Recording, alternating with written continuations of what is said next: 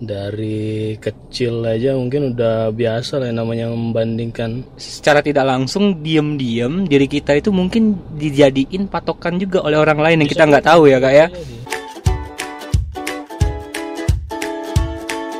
Oke, kaum kaum rebahan, kembali lagi direkam obrolan ya. Seperti biasa, gimana rebahannya hari ini? Semoga sesuai jadwal ya rebahannya dan santai, tidak terganggu oleh apa pun. Ya, pernah nggak sih kalian ngerasa uh, bukan ngerasa sih, maksudnya itu diri kalian tuh suka membandingkan uh, diri kalian tuh ke orang lain gitu loh ataupun kalian minder sama kemampuan kalian dan ataupun kalian tidak percaya diri dengan kemampuan kalian. Nah, di episode kali ini kita bakal ngobrolin itu. Tapi seperti biasa, saya akan ngobrolinnya itu dengan salah satu teman saya. Jadi saya tidak sendiri ya. Jadi teman saya ini namanya uh, Kamafus. Kamafus ini uh, salah satu kakak tingkat saya juga waktu kuliah dan kita sering belajar juga lah masalah-masalah organisasi, masalah-masalah menghandle manajemen dan segala macam. Nah, langsung saja ya. Mungkin Kak Mafus boleh disapa dulu kamu-kamu rebahan. Oke, kamu-kamu rebahan. Salam kenal, nama saya Mahfuz Ahmadi, teman kuliah Patra waktu itu. Oke ya. Jadi Kak Mahfuz masih malu-malu guys ya, memang. Kalau boleh tahu sibuk apa Kak sekarang? Sekarang bekerja di salah satu perusahaan swasta, bergerak di bidang kemitraan, agrikultur, peternakan seperti itulah. Penjualan oh. sih sekarang di bidang penjualannya sih. Oh lebih ke bidang penjualan ya, ya. sama ngurus istri dah sih. Oke kalau hapus langsung aja ya kita ngobrolin masalah uh, yang bakal kita bahas hari ini ya seperti biasa. Nah mungkin ya buat kaum kaum rebahan yang mungkin hari ini masih baru tamat kuliah ataupun yang masih kuliah ataupun yang masih cari kerja ataupun sudah kerja uh, harapannya obrolan kita ini uh, bisa buka pikiran kita sama-sama ya. Sekali lagi saya ingatkan bukan berarti kita-kita ini orang yang hebat ataupun orang yang expert di bidang ini, tapi setidaknya apa yang kita obrolin ini bisa nyampe dan jadi bahan. Oke langsung aja ya, kak. Uh, aku mau nanya nih, kan biasanya ya, ya manusiawi sekali lah pada saat orang-orang itu, terutama yang baru-baru tamat ya atau yang baru-baru kerja, suka membandingkan dirinya ke orang lain dalam artian mungkin pada saat dia kerja dia ngelihat nih teman-temannya itu wih kok keren ya dia bisa kerja di situ sedangkan aku belum. Kok dia bisa kerja di sana sedangkan aku belum gitu kan. Kok dia bisa dapat itu sedangkan aku belum. Dia sudah nikah sedangkan aku belum. Dan macam-macam perbandingan dan lainnya itu kan manusia manusiawi sekali ya kak suka membandingkan. Tapi kan ada pilihan terkadang itu. Kita tetap membandingkan diri atau kita bangkit gitu loh kak ya. Nah tapi kan kadang kan kita bingung tuh arahnya itu mau bangkitnya itu gimana ataupun sebaiknya kita ngelakuin apa gitu loh. Pada saat timbul rasa itu kalau boleh tahu versi kak Mafus nih apalagi kak, kak Mafus udah berkecimpung di dunia apa pasca kampus sudah cukup lama sekali dan sudah banyak sekali pengalamannya dan hari ini pun sudah megang jabatan-jabatan penting juga. Menurut kakak sebaiknya pada saat kita ngelihat itu gimana tuh kak? Jadi kalau bicara membandingkan diri, ya benar kata Patra tadi sih sangat manusiawi lah. Hmm. Dari kecil aja mungkin udah biasa lah yang namanya membandingkan kok si anak dapat mainan itu kita enggak gitu kan. Normal sekali sih. Cuman kalau bicara membandingkan sebagian orang mungkin mikirnya juga konotasinya pasti arahnya negatif seperti itu. Kalau saya pribadi sih membandingkan diri sih sangat normal dan kalau arahnya positif itu malah bisa bikin kita termotivasi untuk lebih baik lagi.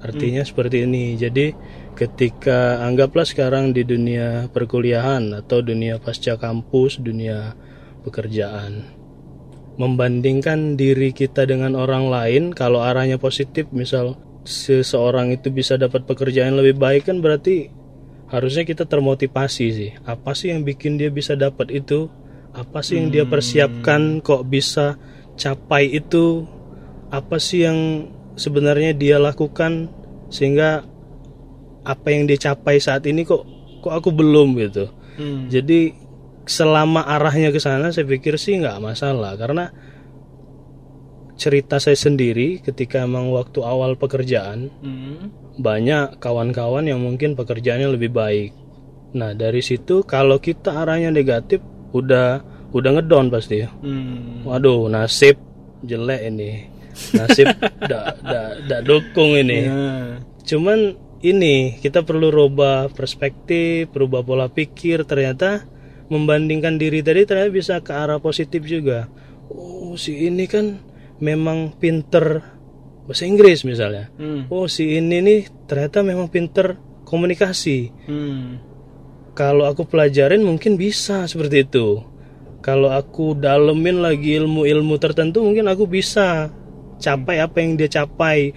Saya bisa nanti dapat kesempatan yang sama. Itu sih. Aku pribadi ngalamin Pat jadi waktu awal kuliah dulu awal kuliah awal kerja dulu ngelihat si kawan ini dapat pekerjaan yang yang yang menurut kita oke baik lah. lebih baik dari kita. Dan mikirnya oh ini kan waktu kuliah tuh memang gini harusnya gini. Oh ini, ini harusnya bisa bisa aku kelakuin juga. Dan dan itu kejadian sih dan artinya bisa memotivasi diri kita sendiri sih jadi bentuk bentuk ya motivasi lah untuk bisa mencapai apa yang orang lain capai yang kita anggap lebih baik tadi itu sih Oke. Jadi seperti itu ya kaum kaum rebahan ya. Mungkin benar tadi Kang Mahfuz bilang kadang membandingkan itu bisa arah negatif sama positif. Kalau negatif tadi paling kita julid, gosip dan bilangin eh dia kerja di situ ada orang dalam dan segala macam hasil kita ngedown. Sedangkan kalau positif tadi mungkin lebih bagusnya kita cari tahu ya Kak. Kok dia bisa seperti itu tuh kenapa? Apa yang proses yang dia lalui gitu loh. Berarti secara tidak langsung seharusnya kita punya hubungan baik dong sama dia sehingga kita bisa tahu apa sih resep yang bisa dia lakuin. Tapi kan kadang kan susahnya tuh egois ya Kak Eh, gitu loh dan tidak mau membuang egonya untuk eh, melakukan hal itu gitu loh. benar-benar Kalau pengalaman kakak pada saat itu misalnya nih ada teman kakak, wih dia keren loh. Oh dia bisa bisa bahasa Inggris dan segala macam. Dan timbul ego, ah kayaknya malu ku nanya sama dia segala macam. Kakak ngilangin egonya tuh gimana itu? Jadi memang perlu kasarnya sadar diri dulu sih. Sadar diri bahwa memang kita belum sebaik dia. Jadi pengalaman waktu kuliah nih, Pak, nggak apa-apa lah ya, pengalaman-pengalaman kuliah. Oke, nama apa kak? Jadi pernah waktu itu ikut kompetisi, Hmm. kita juara tiga. Ada si B, kawan saya juara satu waktu itu. Oke. Saya ngerasa satu yang saya bilang tadi sadar diri. Hmm. Sadar diri gimana? Sadar diri. Oh saya ini memang belum sehebat dia. Kita gali apa sih yang lebih si dia ini dari kita? Oh ternyata dia pernah ikut ini, pernah ikut ini, pengalamannya ini, pengalamannya ini. Nah karena kesadaran kita pengen maju tadi, nah ini sih yang yang perlu ditanam dalam diri kita. Artinya nggak perlu julid lah sama keberhasilan orang lain. Kalau kita mau berhasil, kita baik dong sama dia. Kita kita dekatin dong sama dia. Kita minta saran gimana sih bisa dia capai itu. Itu sih kalau menurut aku perlu perlu dirubah lah pola pikir. Satu, kita harus sadar akan kemampuan kita. Jadikan itu motivasi untuk lebih baik ke depan untuk capai itu. Ya ketiga, perbanyak referensi lah untuk mengembangkan potensi-potensi yang bisa kita kembangkan sehingga apa yang pengen kita capai itu ya bisa kita maksimalkan peluang untuk tercapainya. Itu sih Nah, jadi itu ya kaum kaum rebahan. Jadi kalau misalnya teman kalian berhasil, jangan kalian julitin. So, malah seharusnya kalian harus lebih dekat sama mereka. Dalam artian lebih dekat, harus banyak sharing dong. biar kita tahu resepnya. Buang ego kalian. Ego tidak bisa dimakan karena makan butuh duit ya. Ego tidak bisa membeli apa pun. Oke kak, Eh, tapi kan kadang kan kayak gini ya kak problemnya mungkin nih buat teman-teman yang dalam artian ada pada saat dia zaman kuliah ataupun sekarang terlambat nih belajar sesuatu. Misal bahasa Inggris, dia tuh udah terlambat nih belajar bahasa Inggris segala macam, sehingga timbul perspektif seperti ini. Aku nggak punya kemampuan apa-apa, gitu. Aku nggak bisa apa-apa dan segala macam. Tapi posisinya ini udah terlambat nih karir udah jalan misal atau enggak dia sudah sibuk cari kerja tapi pada posisi lain dia harus punya kemampuan juga dong gitu loh. Nah, menurut Kakak gimana tuh biar kita eh, bisa mengetahui kemampuan kita itu di mana dan bisa mulai pelan-pelan buat belajar gitu loh, Kak. ya penting buat menyadari kemampuan kita terlebih dahulu sih. Artinya memahami diri itu sangat penting. Kita nih bagusnya di mana kurangnya di mana gitu kan.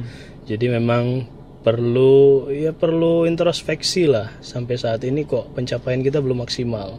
Hmm. yang kedua hilangin rasa minder. Artinya kita pun sebenarnya kalau mau berusaha pasti punya punya apa ya peluang yang sama lah. Artinya memang oke di satu sisi kita kurang nih. Anggaplah bahasa Inggris kita kurang dibanding si dia.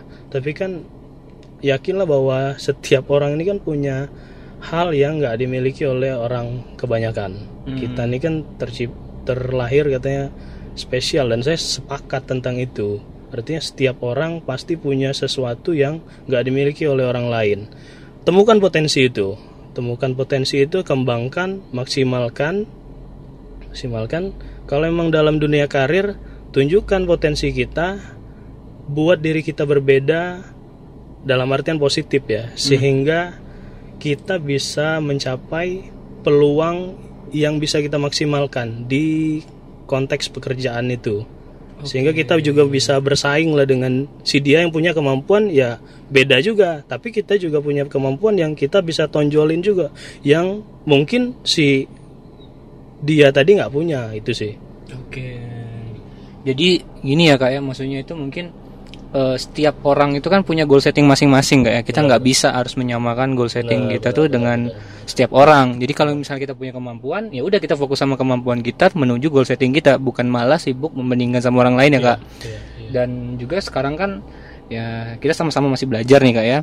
dan dan perlu sifat artinya gini jadi waktu saya awal kerja dulu yang Patra bilang goal setting tadi kita kan dalam sebuah pekerjaan kan punya career career path lah. Hmm. tapakan karir setelah kita di posisi A nanti ke posisi B ke posisi B naik lagi ke posisi C.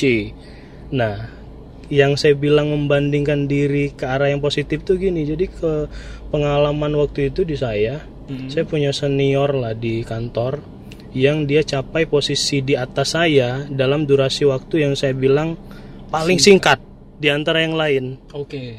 Nah, ini kan saya lagi ngebandingin diri saya nih. Kok dia bisa ya?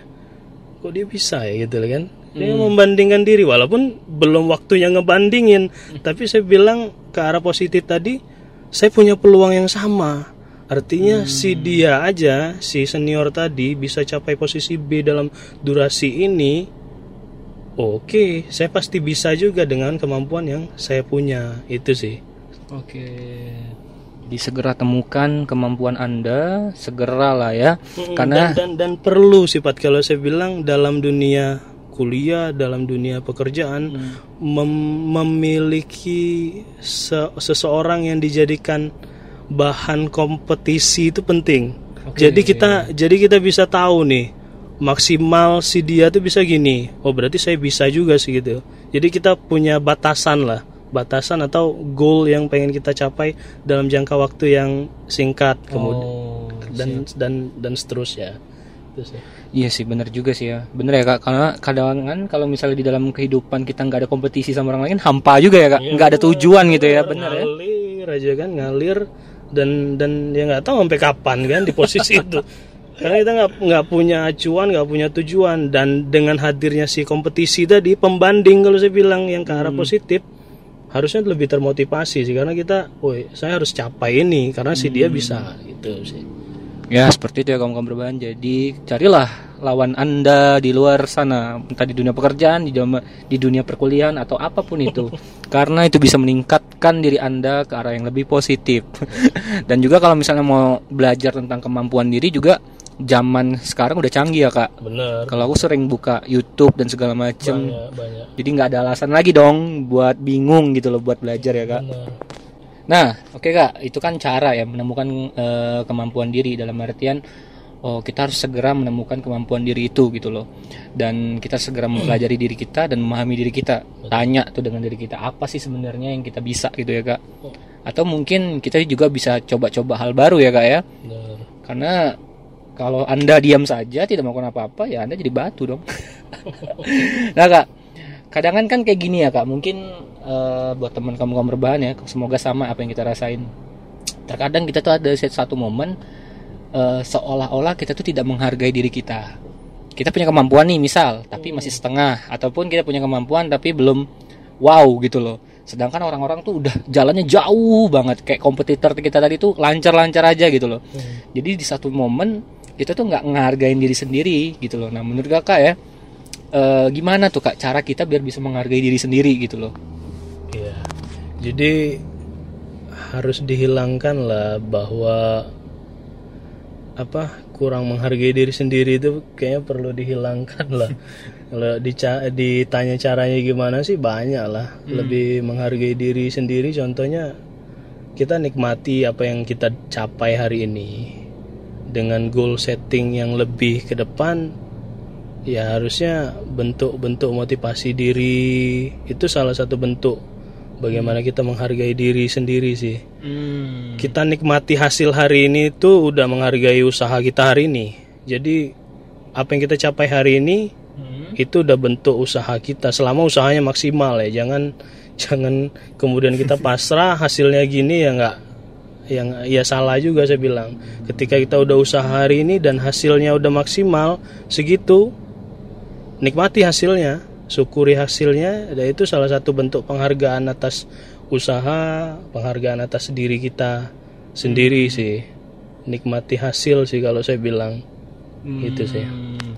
Jadi lebih menikmati hasil lebih bersyukur lah kak ya. Bersyukur. Karena bisa jadi secara tidak langsung diem-diem diri kita itu mungkin dijadiin patokan juga oleh orang lain yang kita nggak tahu ya kak ya.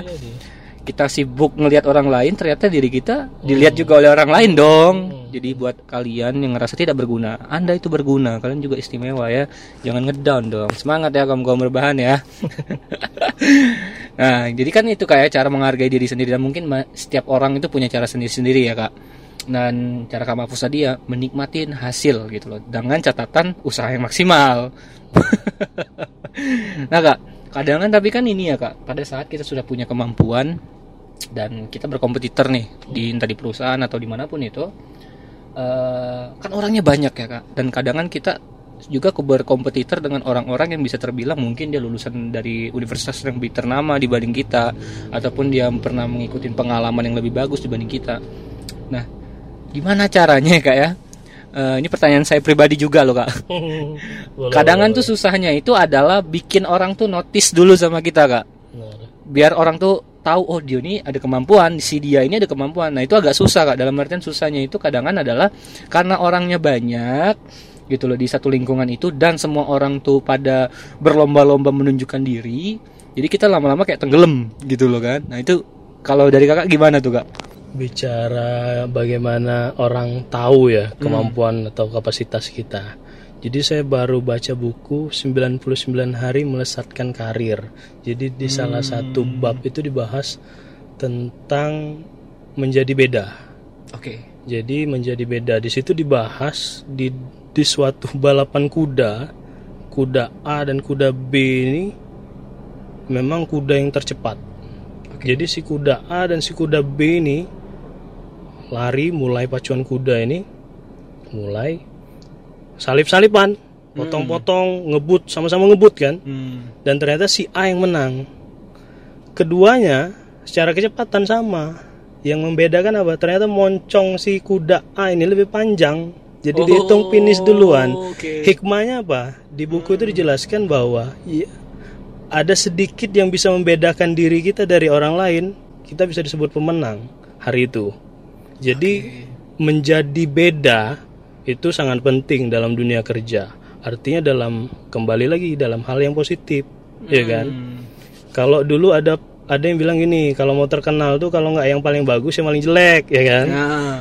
Di dunia kerja orang berlomba-lomba menjadi yang paling bagus, ya kan? Hmm. Mau bagus semua dan orang pasti berusaha menjadi paling bagus. Di masing-masing yang bagus ini, kalau sama-sama bagus, orang bingung dong ngelihatnya di mana. Oke. Kayak sekarang banyak orang-orang pintar misalnya, ternyata nggak ada yang membedakan. Ketika ada satu aja yang beda, di di notice pasti, di notice. Pengalaman pengalaman pribadi lah saya waktu ya masih bekerja di sebagai penyuluh saya juga dulu penyuluh Pak. Hmm, oke. penyuluh peternakan kan. Hmm. Jadi kalau dibilang performance saya ya biasa-biasa aja waktu itu. Banyak yang lebih bagus, lebih ya lebih lebih inilah lebih dekat sama peternak mungkin seperti itu sehingga performanya lebih bagus. Saya mungkin bagus tapi ya sedang-sedang lah. Kemudian apa yang saya lakukan? Saya harus kasih pembeda di antara yang lain. Oke. Yang lain ada yang buat beda dari saya adalah waktu itu saya banyak buat poster tentang peternakan. Satu. Kedua, saya membagikan rapot kepada peternak. Hmm. Itu, itu udah udah dua beda kan. Hmm. Ketiga, saya mengevaluasi satu tahun pemeliharaan ayam di setiap setiap kandang. Nah ini yang yang waktu itu dilihat oleh atasan. Itu banyak PPL penyuluh banyak waktu itu. Tapi kan ini yang yang yang saya tampilin kan beda dari yang lain. Yang belum dilakukan saya mungkin ada yang melakukan, cuman waktu itu mungkin saya banyak yang membedakan seperti itu. Mungkin yang bikin poster tentang bagaimana menjaga ayam tetap sehat, bagaimana menjaga kandang tetap bersih. Mungkin disampaikan oleh lisan. Waktu itu saya bedakan dari yang lain. Saya buat poster. Kan beda dong. Oh, Oke, benar benar benar. Dilihat orang, wih, beda nih. Walaupun tujuannya sama kok, sama-sama melakukan penyuluhan, ya kan? Tapi dengan cara yang berbeda. Artinya menjadi beda tuh dalam konteks yang baik sih saya rasa sangat perlu sehingga orang tahu kita punya kemampuan yang nggak dipunyai oleh orang lain. Mungkin orang punya tapi belum melakukan. Oke. Jadi itu ya kaum kaum perubahan jadi penting sekali untuk jadi unik dan beda. Karena itu menjadi ciri khas kalian loh gitu loh. Jadi buat hari ini kaum kaum perubahan yang masih kuliah ataupun di dunia kerja segera pelajari eh, kantor kalian ataupun kampus kalian, pelajari lingkungan kalian, cari pembeda di situ dan ambil kesempatan itu. Karena bisa jadi penotis ya, jadi catatan oh si orang ini loh, si orang ini. Jadi kita lebih diingat kayak Benar. lebih gampang gitu loh. Oke, ini tadi kan balik lagi ya kak ke ini ya biar orang itu kan bisa notice ya, notice sama kemampuan kita pribadi lah gitu. Tadi berarti cara untuk mengimprovisasi diri adalah kita menjadi beda dibanding yang lain gitu loh. Jadi seolah-olah padahal tadi kemu- kemungkin orang tuh pengalamannya lebih panjang ya kak. Tapi karena kita beda, kita yang lebih diinget gitu loh ya. nah, eh, secara tidak langsung kan itu eh, masuk dalam persaingan ya kak ya. Di dalam dunia kerja ataupun di kampus gitu loh kan. Ataupun di dunia apa pun itu ya kaum kaum rebahan. Jadi kalau misalnya nih kak kita tadi kan punya kemampuan. Kita kan baru belajar tuh ibaratnya tadi baru belajar kemampuan baru misal. Kita pengen berkompetisi di kemampuan itu sedangkan kita masih baru nih. Gitu ya. Eh, saran kakak gimana tuh? Biar kita ibaratnya itu setidaknya walaupun kita nggak bisa menang kita bisa bersaing juga loh di situ. Eh, yang pasti satu perbanyak referensi lah. Kalau kita bergerak di bidang atau bekerja di suatu bidang, misalnya bidang A, perbanyak referensi tentang apa-apa saja yang kira-kira menunjang tentang profesi A tadi. Kita pelajari orang-orang yang punya prestasi di bidang A tersebut.